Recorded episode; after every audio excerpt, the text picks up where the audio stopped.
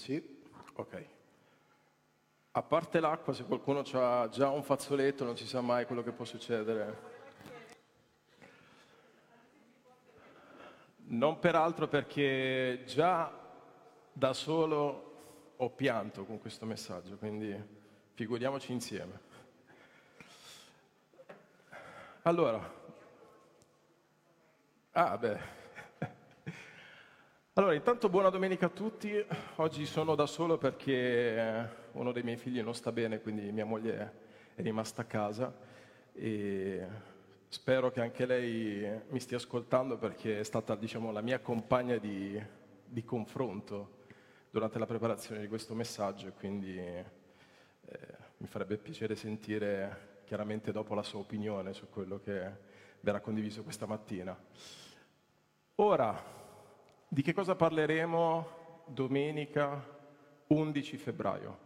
Parliamo di una lettera, una lettera scritta da Giovanni su dettatura di Gesù Cristo alla chiesa di Laodicea. Non so quanti di voi abbiano mai sentito parlare di Laodicea, se qualcuno sa di che cosa stiamo parlando, ma quello sarà poi l'occasione per approfondirlo ora che inizieremo insieme il nostro studio. Ora, si vede un po' piccolo, quindi vi consiglio di aprire le vostre Bibbie. Siamo in Apocalisse capitolo 3, dal versetto 14, e iniziamo a leggere quello che il Signore Gesù scrive a questa comunità. Quindi Apocalisse capitolo 3, dal versetto 14 al versetto 22. E all'angelo della chiesa in Laodicea scrivi, queste cose dice l'Amen, il testimone fedele e verace, il principio della creazione di Dio. Io conosco le tue opere, che tu non sei né freddo né caldo, o fossi tu freddo o caldo. Così perché sei tiepido e non sei né freddo né caldo, io sto per vomitarti dalla mia bocca. Poiché tu dici, io sono ricco, mi sono arricchito e non ho bisogno di nulla e non sai che tu sei quello che è disgraziato, miserabile, povero, cieco e nudo. Ti consiglio di comprare da me dell'oro affinato col fuoco per arricchirti e delle vesti bianche per coprirti e non far apparire così la vergogna della tua nudità e di ungerti gli occhi con del collirio affinché tu veda. Io riprendo e castigo tutti quelli che amo. Abbi dunque zelo e ravvediti. Ecco, io sto alla porta e busso e se qualcuno ode la mia voce ed apre la porta, io entrerò da lui e cenerò con lui ed egli con me. A chi vince concederò di sedere con me sul mio trono, come anch'io ho vinto e mi sono posto a sedere col Padre mio sul suo trono. Chi ha orecchi, ascolti ciò che lo Spirito dice alle chiese. Ora, prima di continuare vorrei che pregassimo nuovamente, perché mm, vorrei che invitassimo lo Spirito Santo ad accompagnarci questa mattina. Quindi,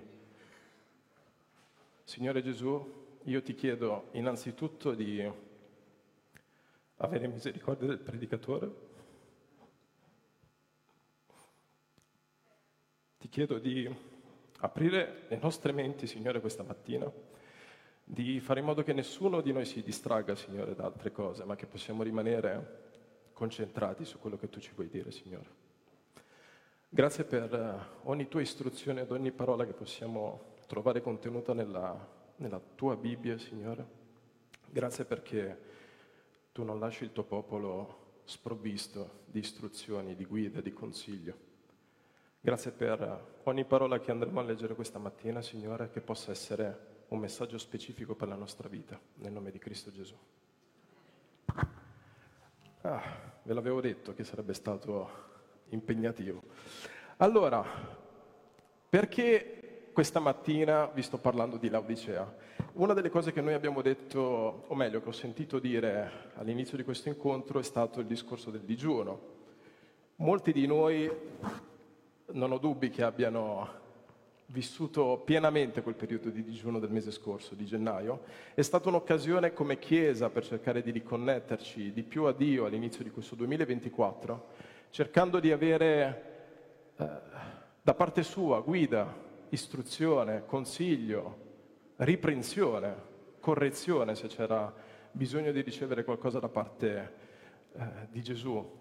E sapete, una delle cose che a me piace sempre fare, credo che dovrebbe essere un'attitudine di tutti quanti, è quella di eh, mettermi in gioco con Dio.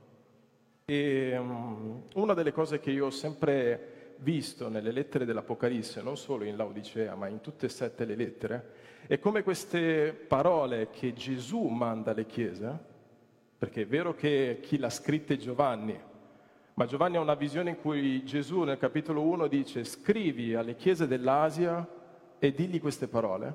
E per me quelle parole sono come un filtro a cui tutti noi siamo chiamati a sottoporre la nostra vita, filtrarle attraverso le sette lettere e dire io in che posizione mi sto trovando in questo momento. Le sette lettere parlano di eh, essere integri, parla di aver dimenticato il primo amore. Gesù dice ad Efeso, io conosco le tue opere, so che tu ti affatichi, tu sei colui che mette alla prova coloro che si dicono essere apostoli, ma ho questo contro di te, che tu hai dimenticato il tuo primo amore. Poi va avanti, parla a Smirne e dice, tu hai fama di essere povero, ma in realtà tu sei ricco. Ricco perché tu avevi, hai le mie opere, hai amore per me, hai timore per me. A Pergamo dice, tu abiti lì dove c'è la sinagoga di Satana e sei una chiesa che tollera forse troppe cose. A Tiatira gli dice, io conosco le tue opere, il tuo amore, il tuo servizio, la tua fede, la tua costanza e so che le tue ultime opere sono più numerose delle prime ma ho alcune cose contro di te. Tu permetti a quella donna Jezabel, che si dice profetessa, di insegnare e di sedurre i miei servi, inducendoli a fornicare e a mangiare cose sacrificate agli idoli. A Sardi dice, tu hai fama di essere vivo, ma in realtà sei morto. E dice a coloro che sono ancora vivi all'interno di quella comunità, rafforzate ciò che sta per morire. E poi arriva a Filadelfia, che significa amore fraterno in greco, e dice, io conosco le tue opere, ecco, io ti ho posto davanti una porta aperta che nessuno può chiudere, perché nonostante tu abbia poca forza, hai custodito la mia parola e non hai rinnegato il mio nome. E poi arriva all'Odicea, arriva a questa chiesa ultima nell'elenco e vedremo insieme più nel dettaglio le parole che Gesù Cristo spende per questa comunità. Vi dicevo il digiuno, per me quel periodo del digiuno è stata un'opportunità per essere filtrato dalla parola di Dio e sapete, non, non, vole, non voglio che pensiate che io sia uh, il super eh, spiritualone, in realtà io non ho digiunato tutti e 21 giorni, sarei ipocrita a dirvi il contrario, ho fatto quello che era ciò che riuscivo a fare io, cioè digiunavo un giorno sì, un giorno no, un giorno dopo sì, due giorni no, progressivamente ho cercato di aumentare e in, quel, in quei momenti, sapete, a me piace mangiare. Non si, non si direbbe, vero? Ma in quel momento in cui sentivo fame, il primo pensiero è stato quanto vorrei addentarmi un panino in questo momento e mi aprivo sul telefono l'applicazione, so, del, del, McDonald's e dicevo adesso torno a casa di nascosto senza che nessuno mi veda, mi fermo al McDonald's, mangio un panino in macchina, poi vengo su. E cosa, cosa mi ha fatto riflettere questo? Come io ero dipendente da altre cose e non necessariamente dipendente da Cristo. E mi sono sentito quasi dire da lui, sapete, quando Gesù ti dice siediti e ti chiede come stai, se Gesù ti chiede come stai, tu non puoi rispondere semplicemente bene. Sapete come i messaggi di WhatsApp, uno si chiede come stai? Bene, pollicione, alla risposta, la comunicazione è finita e mi sono tolto un peso dalla, dalla coscienza, ma con Gesù non è così. Intanto Gesù non usa WhatsApp. E se Gesù ti dice siediti qua un attimo, parliamo. Bisogna parlare, non bisogna fare finta di niente. Ed è stata un'opportunità per per dire dove mi trovo, cosa sto facendo e dove vorrei arrivare. E mm, in quei, in quei momenti di, di intimità con, con il Signore, è venuta davanti questa lettera, queste, queste, parole. Ed è il motivo per cui, no, no, ce le ho, ce le ho, e a posto, a posto. Non nego che forse servirà ancora dopo, però... E quindi ho detto, Signore, è questo che tu vuoi che eventualmente condivido con gli altri, non perché voi siate una chiesa tiepida o io voglia dire che questa comunità sta vivendo quella condizione però io non conosco la vita di tutti quanti voi, non conosco che cosa state attraversando in questo momento, non so com'è il vostro rapporto con eh, il Signore Gesù. Magari lo avete appena conosciuto, magari lo conoscete da sempre. E quindi um, l'opportunità di questa lettera, dura nel suo contenuto, è quello di farci riflettere su questo. Com'è il mio rapporto con, con Gesù? E se noi potessimo avere un termometro spirituale per misurare la nostra temperatura, quel termometro che risultato darebbe? E quindi cosa, cosa ci dice il Signore Gesù in questa lettera?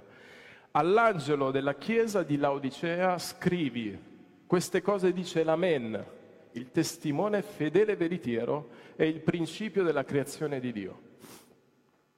Gesù in tutte le lettere, in tutte e sette le lettere, se non ve le ricordate, non dico che non le avete lette perché non ho dubbi che le avete lette, almeno abbiamo fatto già due volte in questa comunità Apocalisse, quindi qualcuna l'avrà pure sentita, ma se non ve le ricordate andate a leggere le sette lettere del, uh, che Gesù manda alle chiese dell'Asia Minore. Ogni lettera rispetta una certa struttura, un uh, invito, cioè il destinatario della lettera, una presentazione dove Gesù dice chi è, un eh, elogio, se c'è, una correzione, se c'è, ed una promessa. La, la, le lettere terminano sempre con una promessa, una promessa per chi persevera fino alla fine con Gesù. E si concludono con, uh, con un messaggio che si ripete in tutte e sette le lettere. Chi ha orecchi ascolti ciò che lo Spirito dice alle chiese. Gesù fa mandare queste lettere a delle chiese nel primo secolo, quindi a duemila anni di distanza da noi oggi. Però dice, chi ha orecchi ascolti ciò che lo Spirito dice alle chiese, a tutte le chiese, perché tutte le chiese vivono questi problemi. Tutte le chiese affrontano momenti in cui sono deboli fisicamente ma forti nello spirito come era Filadelfia. Tutte le chiese affrontano momenti in cui magari sono povere materialmente ma ricche spiritualmente come Smirne. Tutte le chiese affrontano un momento come Efeso in cui mettono alla prova coloro che dicono essere apostoli ma poi magari hanno perso il primo amore. Tutte le chiese vivono situazioni come quelle che noi vediamo all'interno di queste lettere, quindi è importante che noi le conosciamo. L'Apocalisse non è un libro lasciato lì alla fine, troppo difficile da comprendere, che nessuno vuole affrontare. Il Signore Gesù dice che l'Apocalisse, se noi la leggiamo, beati coloro che leggono questo libro, che lo custodiscono, affinché possano essere preparati alle cose che stanno per arrivare. Nei miei ultimi messaggi io ho parlato anche degli ultimi tempi, se vi ricordate, di Matteo 24. Io sono convinto che noi stiamo vivendo la fase conclusiva della storia e le sette lettere a prescindere da quella che può essere la nostra eh, visione di come andranno a finire la storia dell'umanità, se rapimento prima, durante, dopo, non è questo un dettaglio, ma le sette lettere preparano la Chiesa a quello che sta per succedere. E noi dobbiamo essere preparati, non possiamo essere indifferenti a ciò che ci sta succedendo intorno e dobbiamo farci trovare pronti se il Signore dovesse tornare oggi, domani o quando il Signore avrà deciso che è il momento appropriato per, per venire. E quindi come inizia questa, questa carta? All'angelo della chiesa di Laodicea scrivi. Chi è l'angelo della chiesa di Laodicea, secondo voi? Sono io? È il pastore? Siamo tutti quanti noi?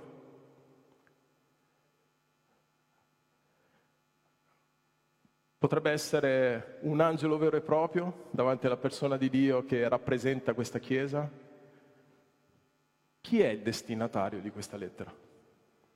Chi, a chi la sta mandando Gesù? Al pastore, quindi il pastore è l'unico responsabile di, del contenuto di questa lettera. Solo lui deve, deve rispondere della, della, del contenuto. Chi è la Chiesa? Tutti noi siamo la Chiesa. Quindi questa lettera è per tutti noi. Chiaro, la manda all'angelo della chiesa come per dire io la sto mandando a Parma, in via Pini 6, questa lettera. È chiaro che la lettera arrivava in mano al pastore. Immaginatevi, il pastore di Laodicea, uh, ragazzi è arrivata una lettera da Giovanni, dall'isola di Patmos. Srotola il, la pergamena, all'angelo della chiesa di Laodicea scrivi, Ragazzi, ci sta scrivendo Gesù Cristo in questo momento. Queste cose dice l'amen. Quante volte noi utilizziamo questa parola? Amen. Sappiamo cosa significa amen? Così sia. Ma amen ha un significato anche più profondo, significa verità. Perché quando Dio dice che qualcosa è, quel qualcosa è vero perché proviene dalla bocca di Dio. Quando Gesù dice nei Vangeli, in verità, in verità vi dico, se noi sentissimo, lo sentissimo parlare in aramaico, avrebbe detto Amen, Amen, e poi avrebbe continuato con quello che doveva dire. Quindi Gesù si presenta dicendo queste cose, dice l'Amen, colui che è verità. E cosa dice Gesù in Giovanni? Io sono la via, la verità e la vita. E la cosa meravigliosa di sapere che Gesù è l'Amen, ce lo dice Paolo in 2 Corinzi 1, versetto 20. Infatti tutte le promesse di Dio hanno cosa? Il loro sì in Lui. Perciò pure per mezzo di Lui noi pronunciamo l'Amen alla gloria di Dio. Però quando noi diciamo Amen, noi diciamo così sia. Quando Dio, Gesù dice Amen, è così è. Così è stato, così è, così sarà perché lui è l'amen, ciò che lui dice è sì e nessuno lo può cambiare. E aggiunge il testimone fedele e veritiero, il principio della creazione di Dio, il testimone fedele e veritiero. Gesù ha detto io non, sono, non vengo a parlare del mio, ma testimoniare di colui che mi ha mandato. Quello che io vi porto è quello che Dio mi ha detto di dire eh, a tutti quanti voi. E quindi se c'è qualcuno che è un testimone fedele delle parole di Dio è Gesù Cristo. Nessuno potrà mai dire a Gesù no, no, Gesù, ti sei sbagliato su questa cosa, non c'hai ragione. E secondo voi perché è importante che Gesù faccia questa precisazione? Ad una, ad una carta dove non c'è elogio, dove non ci sono complimenti, dove la prima parola è io ho questo contro di te, che tu sei tiepido. Signore, io, tiepido, Cosa tendiamo a fare? Giustificarci? Signora, no, è impossibile. Io vado, no, lunedì non vado. Vado, io vado al giovedì, al giovedì insegno. Alla domenica faccio la scuola domenicale. Alla domenica qualche volta predico. Vado a predicare in altre comunità. Io, Signore, sono tiepido. Mercoledì sto facendo con i futuri battezzanti. Signore, ma tu ti rendi conto a chi è che stai dicendo che è tiepido in questo momento? non può essere vera la tua testimonianza. Tutti sanno che non è, che non è vero, tutti sanno, vedono quello che io faccio. E quindi è, è importante avere a mente queste cose perché il Signore dice, prima di raccontare tutto il resto, dice, presta attenzione a chi è che ti sta parlando, presta attenzione a chi è che ti sta mandando questa lettera, non è una persona qualunque, è colui che è l'amen di Dio, il testimone fedele e veritiero, il principio della creazione di Dio. E qua se ci fosse un testimone di Geova direbbe, ah, vedi che c'è scritto che, Dio, che Gesù è la prima creatura di, di Dio? Perché c'è scritto il principio della creazione di Dio. In realtà non significa quello. In principio, enarché, in greco, significa la fonte da cui prende origine tutte le altre cose. E quindi Gesù è la fonte, il, il punto di inizio di tutta la creazione perché in lui tutte le cose sono state create, dice Giovanni prima nel capitolo 1. E quindi davanti a questa presentazione mi immagino quella chiesa, mi immagino io se l'avessi ricevuta dicendo chissà che, che cose stupende mi deve dire Gesù in questo momento. Perché se lui non mente mai, la sua testimonianza è veritiera, ciò che lui mi deve raccontare è sempre vero, chissà che cose fantastiche deve dire di me adesso. E il Signore incomincia dicendo, io conosco le tue opere. Io non conosco le vostre opere, o meglio, posso vedere quelle che possono essere le vostre opere, ma non conosco il vostro cuore, non so le vostre convinzioni, non so che cosa state vivendo in questo momento, ma Gesù sì. A Gesù non lo si può prendere in giro mostrando una vita che non corrisponde alla verità. Gesù dice io conosco le tue opere. Nel capitolo 1 di Apocalisse Gesù si presenta a Giovanni in una immagine gloriosa. Dice che lo vede risplendere come la luce del sole e quando Giovanni guarda lo vede camminare in mezzo a sette candelabri d'oro che ogni candelabro rappresentava la Chiesa. Quindi Gesù conosce le opere perché Gesù cammina in mezzo alla Chiesa. Gesù conosce chi siamo, dove siamo e che cosa stiamo vivendo perché lui cammina in mezzo alla Chiesa e sa quello che stiamo affrontando in questo momento. E dice, io conosco le tue opere, tu non sei né freddo né fervente o caldo. È per quello che Aldo prima vi ha detto che forse c'era da coprirsi o fossi tu pur freddo e fervente, così perché sei tiepido e non sei né freddo né fervente, io ti vomiterò dalla mia bocca. In realtà la traduzione più corretta è io sono sul punto di vomitarti dalla mia bocca. Quindi non è una condanna definitiva, ma è un forte avvertimento da parte di Gesù. Mi avete portato talmente tanta nausea che io sono sul punto di vomitarvi. Io conosco le tue opere, tu non sei né freddo né caldo. Ora, perché Gesù usa questa immagine con, uh, con uh, l'Odicea?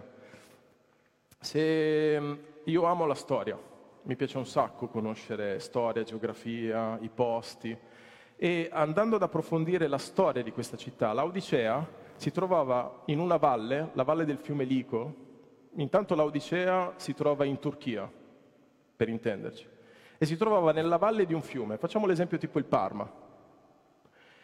Il problema del fiume Lico, che non era un fiume la cui acqua si poteva bere perché era molto sporca, quindi l'Odicea non aveva acqua. Vicino all'Odicea, a nord, c'era una città chiamata Ierapoli, che era famosa per delle terme che raggiungevano le temperature addirittura di 50-60 gradi, l'acqua termale, e da tutto l'impero romano la gente andava a Ierapoli a fare i bagni termali perché erano acque curative, ricche di minerali, ricche di, di sostanze che portavano beneficio. A 10 chilometri a est da Laodicea si trovava un'altra città che noi conosciamo molto bene perché c'è una lettera che Paolo scrive a questa città ed è Colosso, da cui vengono le lettere ai Colossesi. E Colosso, a differenza di Ierapoli che aveva acqua bollente, acqua calda, Colosso aveva acqua fredda, ghiacciata, gelida e l'Odicea era nel mezzo, tra una città dalle acque bollenti e una città dalle acque gelide. E quindi che cosa sta provando a dirci Gesù Cristo attraverso questo esempio? Sapete, Gesù quando raccontava le parabole prendeva esempi della vita di tutti i giorni per insegnare delle verità molto più profonde. Qual è la miglior cosa da fare per una città che si vuole correggere se non prendere l'esempio della vita di tutti i giorni, di esempi di cose che loro conoscevano bene per insegnargli qualcosa. Era, ehm, L'Odicea non poteva far arrivare l'acqua da Colosso perché, eh, sapete, gli acquedotti all'epoca dovevano giocare sulle pendenze per fare in modo che l'acqua da un punto raggiungesse un altro e Colosso non era adatto per far arrivare l'acqua da quella, da quella città e quindi sapete da dove arrivava l'acqua all'Odicea? da Ierapoli. Quindi partiva dell'acqua da 60, 50, 60 gradi da Ierapoli attraverso gli acquedotti e arrivava a Laodicea. Nel mentre quell'acqua si impregnava di residui di calcare, di calcio, di sali e quando arrivava a Laodicea, che la gente arrivava alla fontana e la beveva, quell'acqua tiepida mista con il sale provocava il vomito. E infatti veniva bevuta successivamente. E io non ci credevo, ma sono andato a vedere ed effettivamente tra i rimedi naturali per indurre il vomito c'è bere acqua tiepida con, col sale. E quindi immaginatevi una città le cui acque arrivavano tiepide e quindi il Signore Gesù fa come quell'acqua che tu ti tocca bere, che ti fa venire il vomito, questa è la stessa situazione che tu stai provocando in me in questo momento. Mi fai venire nausea, disgusto per, per il tipo di chiesa che dici di essere, ma quel freddo e fervente ha anche un carattere spirituale. Non può essere semplicemente un gioco di acque che il Signore Gesù sta, sta, facendo con questa città.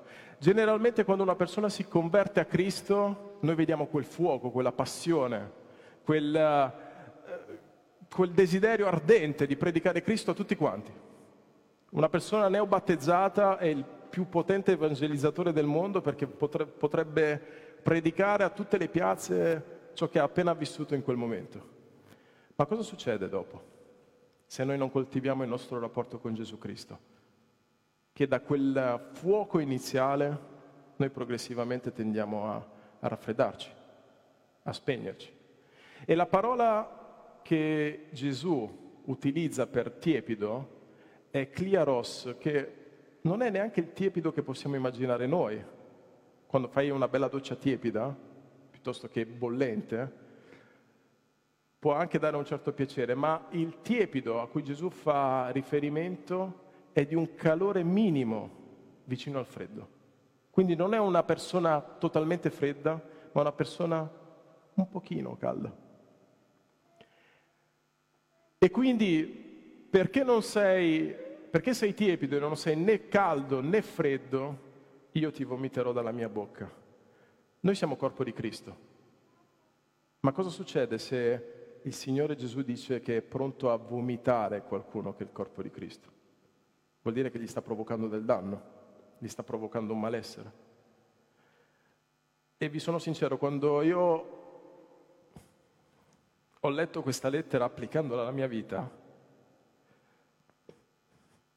ho pensato a, quelle, a quella che doveva essere la tristezza di Gesù nel scrivere ad una comunità che lui chiama Chiesa, perché Gesù la chiama Chiesa, ma constatare che di chiesa quel posto non aveva più nulla. La tristezza che doveva essere nel cuore di Gesù nel vedere quel luogo che un tempo magari era fervente, era caldo per lui, essere diventato un luogo tiepido, un luogo che non trasmetteva più nulla. Un luogo che magari aveva solamente l'insegna di fuori con scritto Chiesa di Laodicea, ma dentro non c'era più nulla di Gesù.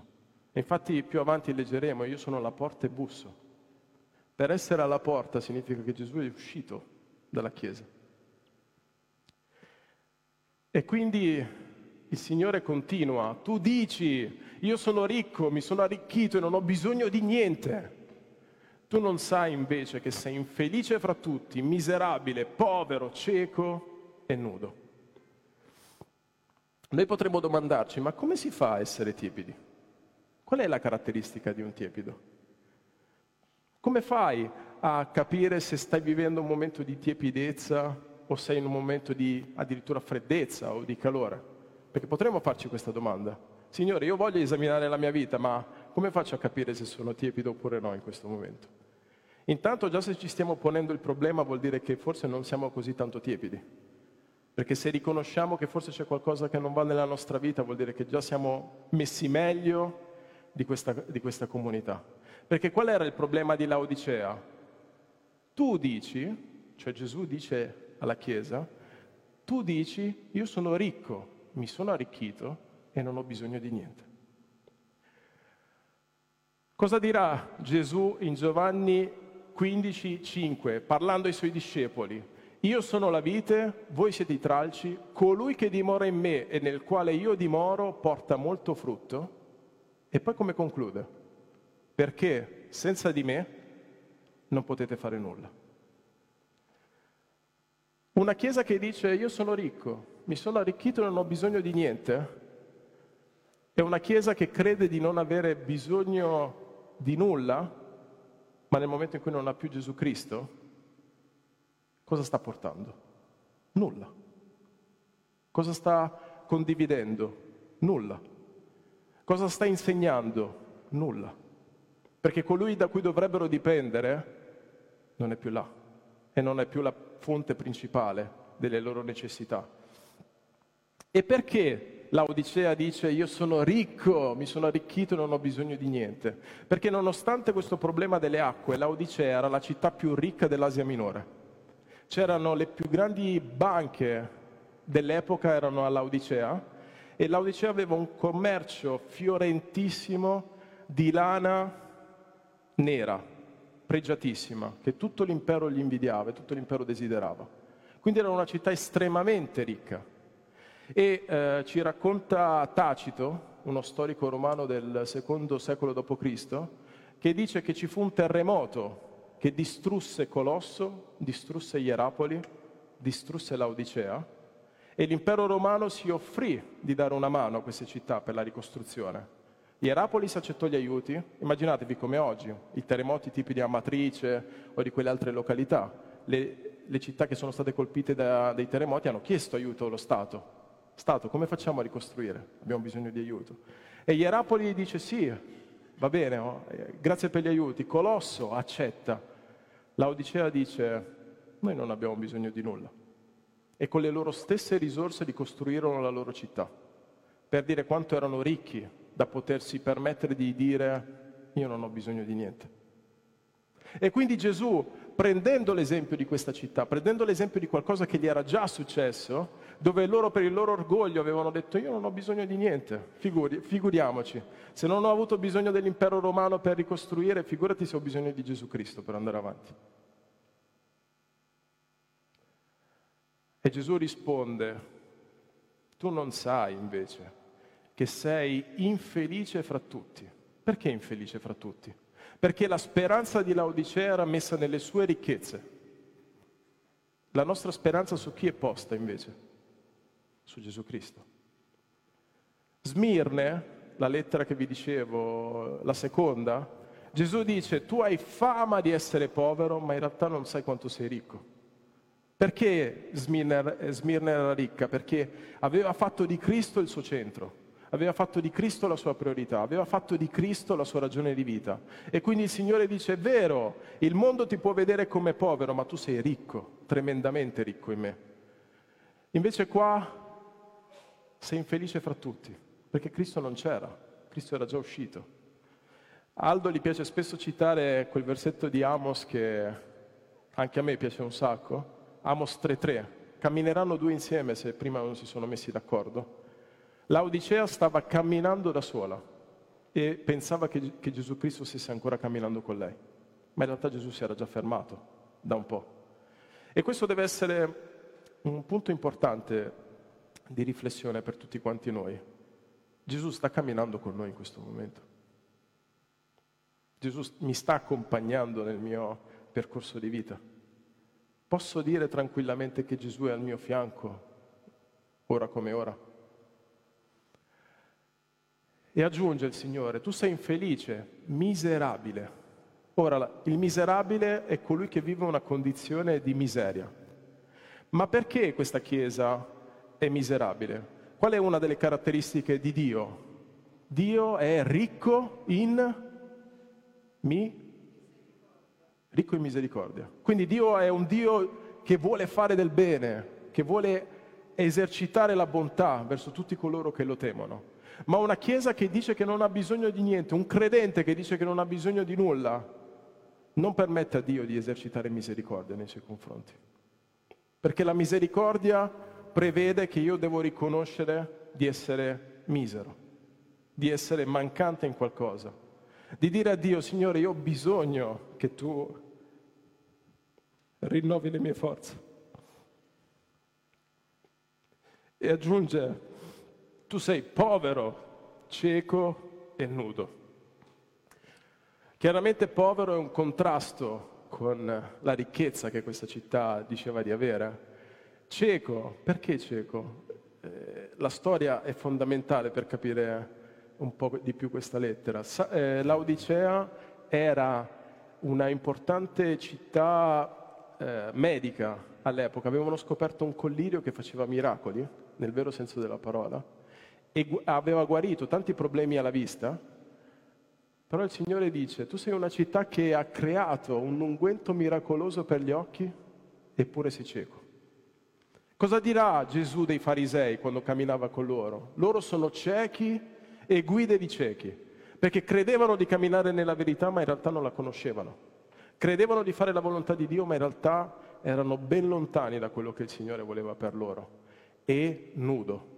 Una città che era diventata ricca per la vendita di abiti di vestiario, di questa lanna nera pregiata, era nuda davanti al Signore.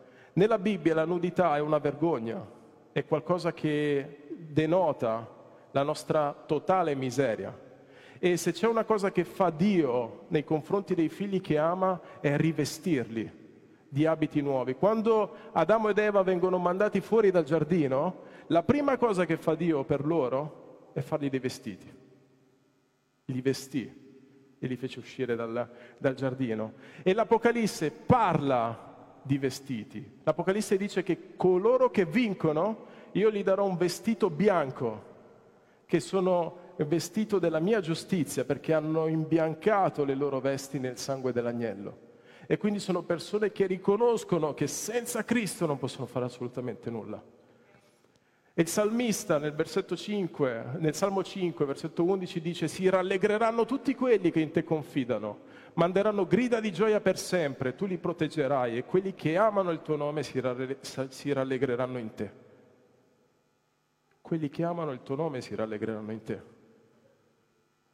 Ma Laodicea non si stava rallegrando, non sapeva la sua condizione, non si rendeva conto di dove era arrivata. Felicia qualche settimana fa ha parlato del, dell'amore di Dio.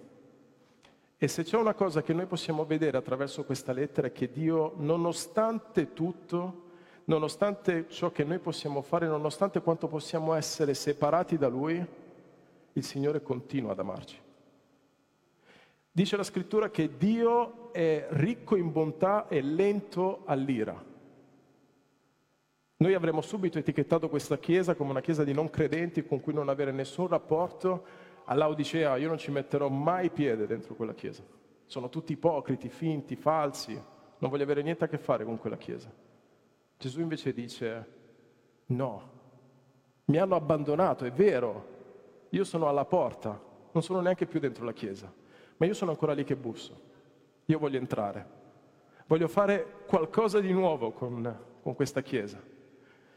E il Signore continua dicendo, perciò io ti consiglio di comprare da me dell'oro purificato dal fuoco per arricchirti e delle vesti bianche per vestirti perché non appaia la vergogna della tua nudità e del collirio per ungerti gli occhi e vedere.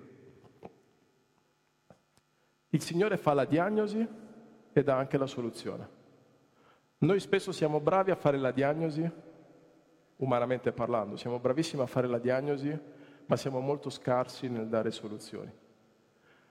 E il Signore Gesù dice, io ti consiglio, e quando Dio consiglia qualcosa, è sempre una buona cosa prendere, fare attenzione al consiglio che, che Dio sta, sta dando, di comprare da me dell'oro purificato dal fuoco per arricchirti. Cosa significa oro purificato dal fuoco? L'oro grezzo che noi troviamo nelle miniere ha delle impurità. Per farlo diventare 18 carati l'oro va fuso, vanno rimosse le scorie affinché rimanga solo oro puro. E quello è l'oro che ha valore, è quello l'oro che è pregiato. E quindi il Signore Gesù dice compra da me dell'oro purificato. E che cos'è questo oro purificato? Perché se loro erano ricchi materialmente ma non potevano comprare con il loro oro le cose da Gesù, come potevano comprare altro da Lui? Se c'è una cosa che noi possiamo fare per comprare qualcosa da, da Gesù è innanzitutto avere fede, fede, fede in ciò che Lui ha fatto per noi credere di vero cuore che Lui è morto ed è risuscitato per i nostri peccati, che senza di Lui, come abbiamo letto prima, noi non possiamo fare assolutamente niente. Ora che stiamo guardando il Salmo 119, in un versetto il salmista dice, io amo la tua parola molto di più dell'oro puro, dell'oro raffinato. Io amo la tua parola, io non posso fare a meno della tua parola. Non posso fare a meno di studiare la tua Bibbia, di leggere ciò che tu insegni, di amare ciò che tu ami, di allineare la mia volontà con la tua volontà. E in Isaia 55, da cui è tratto il versetto che è il, il versetto centrale della nostra comunità, tu chiamerai nazioni, nazioni che non ti conoscono accorreranno a te. All'inizio di quel capitolo il profeta, ispirato da Dio, dice, o voi tutti che siete assetati, venite le acque, voi che non avete denaro, venite, comprate e mangiate.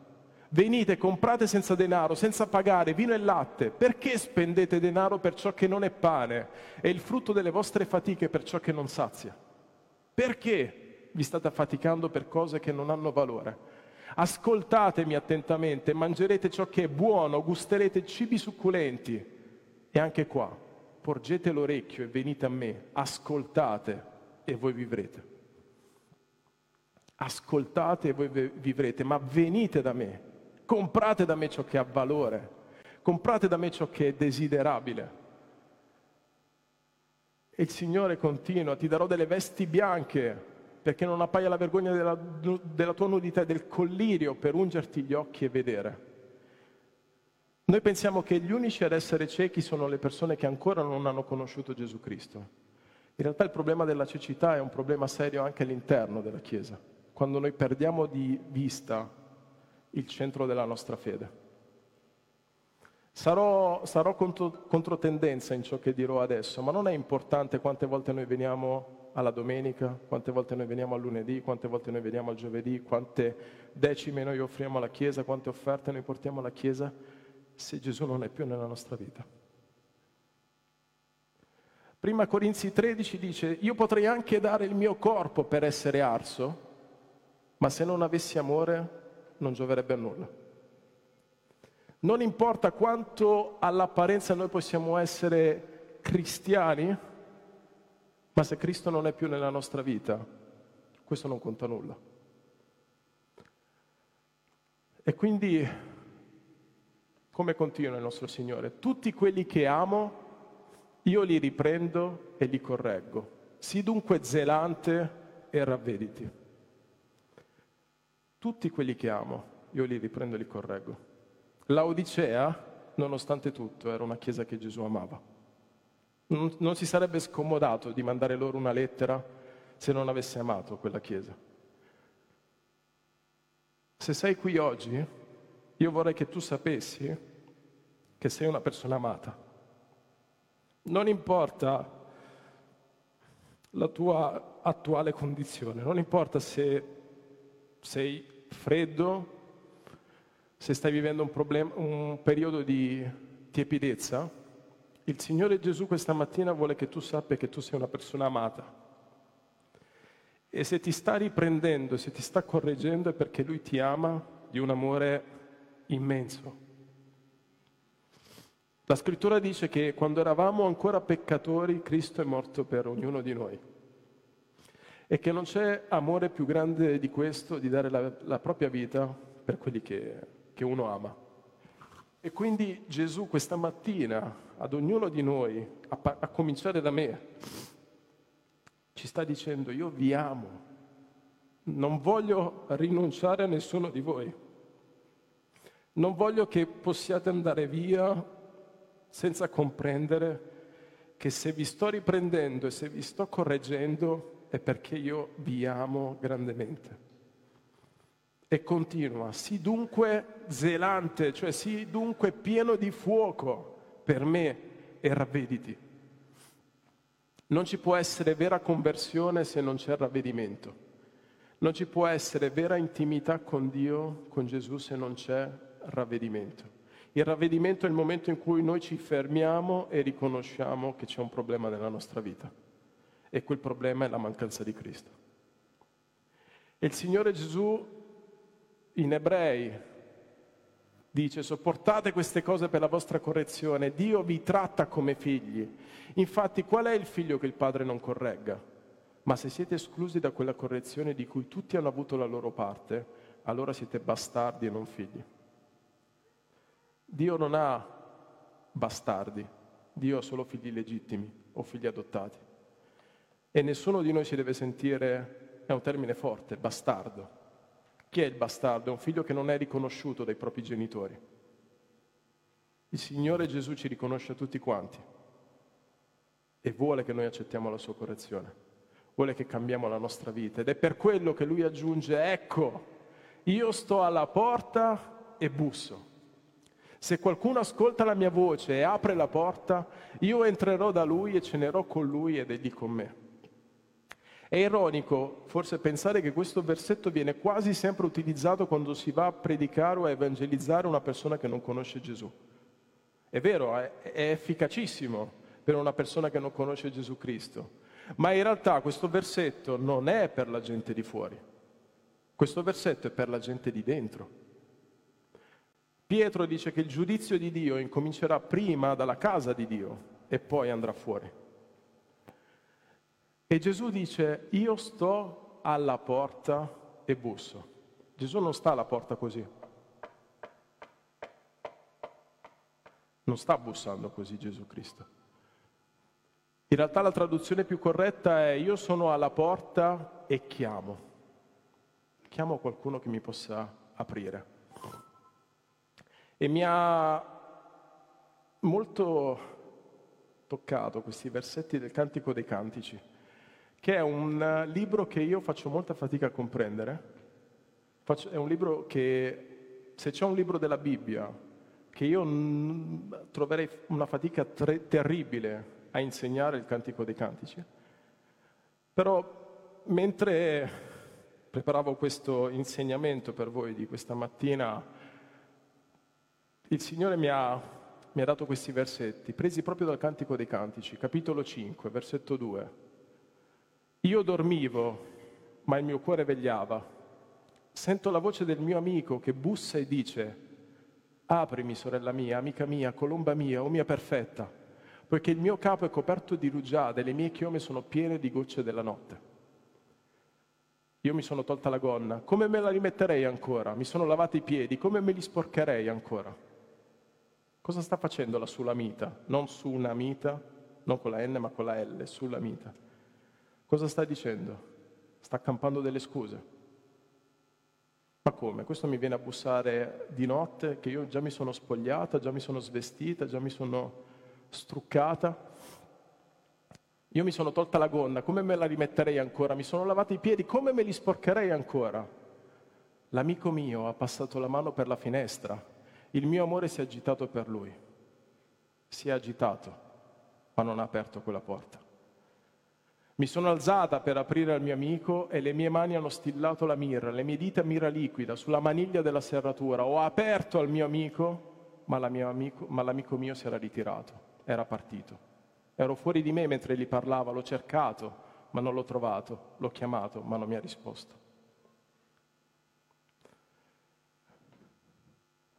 Cristo è alla porta e bussa. Se sta bussando in questo momento, è questo il momento giusto per aprire. Non è domani, non è neanche fra un'ora. È questo il momento giusto per aprire quella porta. È questo il momento giusto per andargli incontro. Non importa che ci siamo già tolti la gonna, come dice la Sulamita, o che rischiamo di sporcarci i piedi. Cosa ha detto Gesù? I vestiti ve li do io, il collirio ve lo do io, le cose di valore ve le do io. Apri quella porta. Non perdere ancora altro tempo. Se hai perso troppo tempo fino ad oggi, apri quella porta. Fammi entrare. Aldo ha parlato di, di Enoch. La scrittura dice che Enoch ha camminato 300 anni con Dio, fino al punto in cui Dio se l'è portato via con sé. Cosa significa questo per noi? Enoch aveva una grande, grandissima intimità con Dio. Erano veramente amici, a tal punto che Dio ha detto io non posso fare a meno di averlo con me e me lo porto, me lo porto via. Gesù cosa ci sta dicendo in questo momento? Se tu apri quella porta e mi fai entrare, io entrerò, cenerò con te e tu cenerai con me. Gesù vuole avere intimità con ognuno di noi. A Gesù non importa il numero di quanti membri può avere la comunità di Parma, non gli, non gli interessa assolutamente nulla di questo. A Gesù gli interessa avere intimità con ognuno di noi. Non gli importa neanche quanto possiamo servirlo, quanto non lo serviamo. Il Signore vuole avere intimità con noi in questo momento. Il servizio verrà automaticamente perché quando c'è intimità con Lui c'è voglia di fare qualcosa per Lui. Ma se in questo momento noi non abbiamo intimità con Gesù Cristo, non perdiamo altro tempo. Non lasciamo che quella porta rimanga chiusa un minuto di più. Facciamolo entrare e Lui cenerà con noi e noi ceneremo con Lui. Cosa fareste se vi invitasse a cena la persona più ricca del mondo? Dicendo ti porto a mangiare nel ristorante migliore che c'è, a mie spese, tu non devi preoccuparti di nulla? Io accetterei. Magari non lo conosco, ma io vado, anche solo per mangiare della roba che non mangerei mai più nella mia vita. Immaginiamoci se quell'invito arriva dal Re dei Re, dal Signore dei Signori, dal principio della creazione della, di Dio, da colui che dice io sono l'alfa e l'omega, il principio e la fine. Se è lui che ci invita, cosa diremo? No, Signore, non avevo tempo oggi. Ah no, lì bisogna aprire, bisogna correre e spendere questo tempo meraviglioso con lui. E come si conclude questa lettera? Chi vince lo farò sedere presso di me sul mio trono, come anch'io ho vinto e mi sono seduto con il Padre mio sul suo trono. Cosa vi ho detto all'inizio? Se fosse dipeso da me, per me l'Odicea era una chiesa persa. Io non ci voglio più avere proprio niente a che fare con quella chiesa là, figuriamoci. Ma neanche con il suo conduttore, il suo pastore. Magari ha fatto finta di essere una persona per tanti anni, poi guarda invece chi è. Ma Gesù non è così, Gesù non molla con noi, anzi ha parole di benedizione di incoraggiamento, una promessa. Se c'è una cosa magnifica del nostro Dio, che lui dice, quando io mando la mia parola, lei non torna mai indietro senza aver portato a compimento ciò per cui io l'ho mandata. E da un'altra parte leggiamo che dice, pregate il Signore, che non si sa che magari lasci indietro una benedizione. Lo dice Gioele, dice pregate, digiunate, fate cordoglio, affinché il Signore venga e magari lasci indietro una benedizione. E il Signore dice, chi vince, io lo farò sedere presso di me sul mio trono, come anche io ho vinto e mi sono seduto con il Padre mio sul suo trono. Non ci ha promesso di essere servi per sempre, ci ha promesso di regnare con lui per sempre. Gesù non ci ha comprato a caro prezzo perché fossimo gente mediocre per lui. Gesù ci ha comprato a caro prezzo perché voleva che ognuno di noi fossimo sacerdoti e re davanti alla sua presenza. Tu stai vivendo una vita di sacerdote, stai vivendo una vita di re o regina in questo momento. Stai santificando la tua casa, stai santificando te stesso, stai facendo qualcosa per far sì che il Signore dica vieni avanti servo buono e fedele. Ora è il momento di regnare con me perché tu hai vinto, hai perseverato fino alla fine e io non provo nessuna vergogna nei tuoi, nei tuoi confronti. Gesù può dire questo di noi questa mattina. E questa lettera si conclude con chi ha orecchi, ascolti ciò che lo Spirito dice alle chiese. Non possiamo fare finta di niente. Non possiamo ignorare le parole del nostro Signore Gesù. Io non, ehm, non sono solito fare appelli e non credo che lo farò neanche questa mattina, ma c'è un appello che voglio fare lì dove ti trovi in questo momento.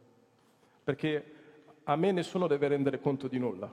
Io non sono nessuno per chiedere conto della vita di, di, della vostra vita. Ma c'è una cosa che io posso dirvi, che queste parole non mi hanno lasciato indifferente. Non, eh,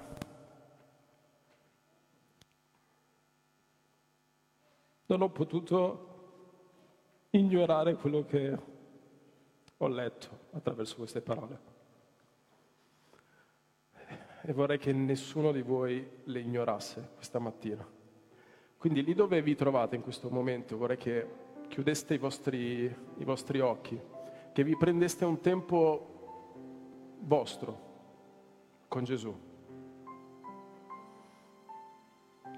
Esaminate voi stessi. Chiedetegli, Signore, come mi trovi, come mi vedi? Qual è la mia temperatura in questo momento? Non perché devo darne conto al pastore, devo darne conto a Daniel, a Mariela, a Luciano, no. Io voglio dare conto a te di come mi sento in questo momento.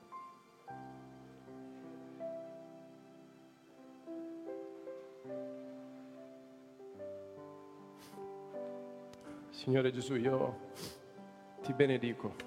Grazie per averci dato questa lettera. Grazie per non averci nascosto nulla, Signore. Io ti benedico e ti ringrazio perché tu hai parlato molto la mia vita attraverso queste parole e ti ringrazio perché sicuramente con me hai fatto tanto attraverso le parole che hai indirizzato alla Chiesa di Laodicea. Io ti prego per ognuno di questi miei fratelli, Signore. Tu conosci le loro opere, tu sai dove si trovano in questo momento Fai sentire la tua voce nella loro vita, Signore. Fagli sentire che sei lì alla porta e stai bussando.